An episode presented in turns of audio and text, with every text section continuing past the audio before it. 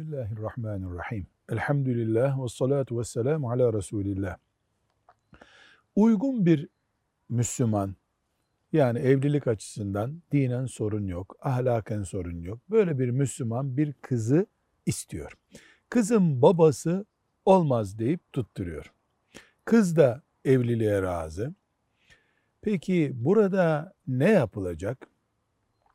Babanın uygun bir Müslüman genci reddetme hakkı esasen yoktur. Uygun bir Müslüman, uygunla dinini ve ahlakını kastediyoruz. Sağlık açısından e, engel olmadığını kastediyoruz. Baba engelliyorsa yapılması gereken şey şudur. Aile büyüklerinden birisi hakem kabul edilmeli. Eğer aile büyüğü mesela dede, mesela büyük amca, mesela büyük dayı bu uygun bir evliliktir diyorsa baba buna rağmen bir inattan dolayı mesela olmaz diyorsa bu yaptığı caiz değildir, vebale girmektedir.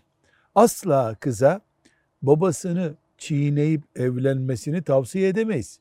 Baba yanlış yolda olduğu için. Çünkü o da yanlışa yanlışla karşılık vermiş olur. Ama baba haram işlediğini bilmelidir. Bakara suresinin 232. ayetinde Allahu Teala'nın Müslümana emri gayet açıktır. Engellemeyin buyuruyor. Baba ne zaman engelleyebilir? Uygun olmayan bir evliliktir. Bu uygun olmama da bizim sülaleden değil filan yerlidir gibi bir gerekçe olmaz. İmanında sorun vardır, ahlakında sorun vardır. Aile sağlığı açısından bir sorun söz konusudur. Bunun dışında baba yanlış yoldadır. Velhamdülillahi Rabbil Alemin.